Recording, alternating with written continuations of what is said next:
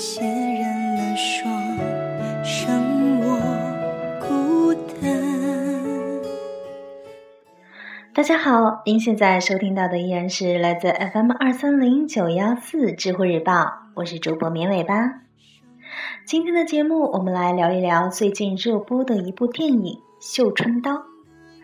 这篇文章呢，来自知乎日报，作者是木易，一个爱吃李子的小镇青年。绣春刀有可能因为其略显生涩的片名以及不够猛烈的宣传而被很多人错过，这样的可能是一种可惜。我建议大家去看看这部电影，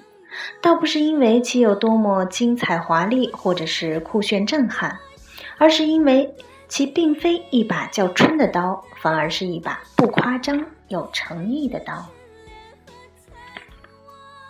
我们需要这样的电影，尤其是在外语电影一再跑得很快，而多数国产电影又始终跑偏的尴尬情形下，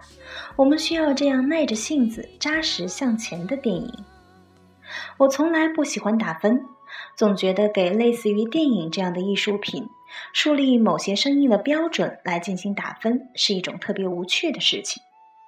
要知道，任何夹带着欣赏意味的作品，总归是要建立在一定的品味和喜好之上的。电影尤其如此，无论分高分低，都脱离不了个人趣味。但如果非要说明一下为什么我们需要或者是应该去看看《绣春刀》，我想大概会是因为如下几个方面。首先，他讲了一个故事，一个较为完整的故事。是的，《绣春刀》的扎实之处，就就在于其没有在电影故事方面炫技或者是故弄玄虚，而是十分忠于电影艺术最基础的东西进行扎实的勾勒。这在当下的国产电影环境中显得极其重要和可贵。要知道，对于当下这个略显奇怪的电影环境而言，没能完整的讲一个故事，并不会受到太多批评。反而会因为一大堆精明之人的脑洞大开而变得神乎其神。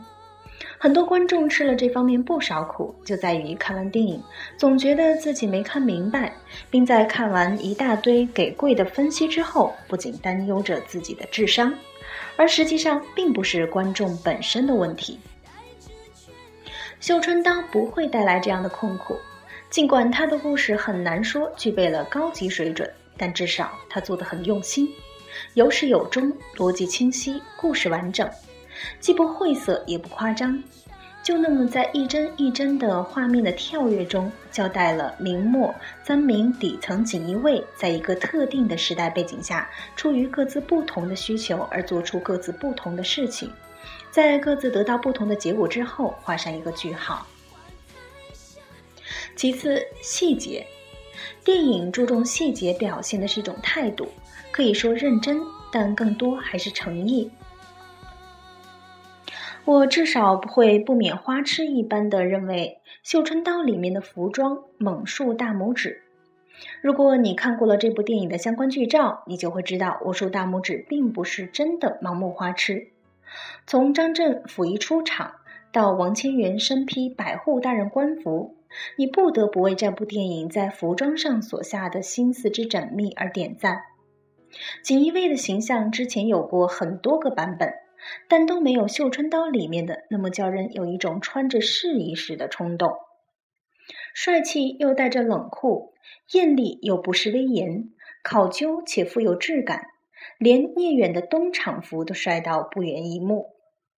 除此之外，电影在叙事方面也是很尊重历史。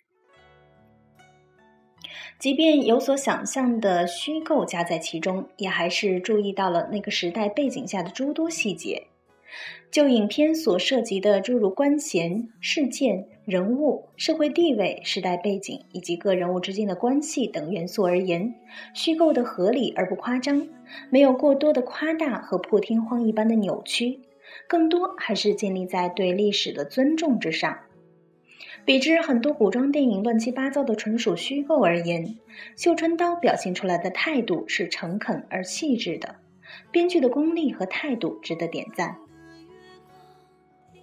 另外，影片与大多数古装电影打打杀杀、情情爱爱、穿穿越越的层次相比，对人物命运的勾勒所展现的人性和传递出来的意义方面，显示了一定的格局。尽管他有很多时候也是在打打杀杀，也贯穿有情情爱爱，却并不显得肤浅，因为其所有的打斗和情爱都赋予了人性的拷问。这其中有兄弟情谊。有正邪较量，有公私权衡，有贪与罚，有爱与恨，还有笼罩整个时代下的那股令人毛骨悚然又颇为无奈的权力斗争。王千源、张震和李东学饰演的结拜三兄弟，作为锦衣卫权力底层人物，各自有着各自不同的生活阻碍，各自有着各自的需求，在上层权力之争以及整个时代背景下。三个人做出了各自不同的选择，这些选择展现了不同的人性面，也带来了不同的命运，但终究悲剧一场。三兄弟的情谊是整个影片的动人之处，依稀有着英雄本色里那种兄弟情谊的感动，但情谊并不能逆袭个体的悲剧命运，对正义的守护也没能换来英雄的赞歌。这并非个体所能完全承担之错，而是那个封建集权时代下权力压制的必然。张震继续发挥其富有男性气质的魅力演技，将一个矛盾的角色拿捏得恰到好处，但总体表现实属中规中矩。王千源、聂远、金世杰的演出则算得上是本片的几个亮点。王千源饰演的卢建新的不卑不亢，聂远饰演的赵公公的狠辣奸诈，金世杰饰演魏忠贤的老奸巨猾，令人印象深刻。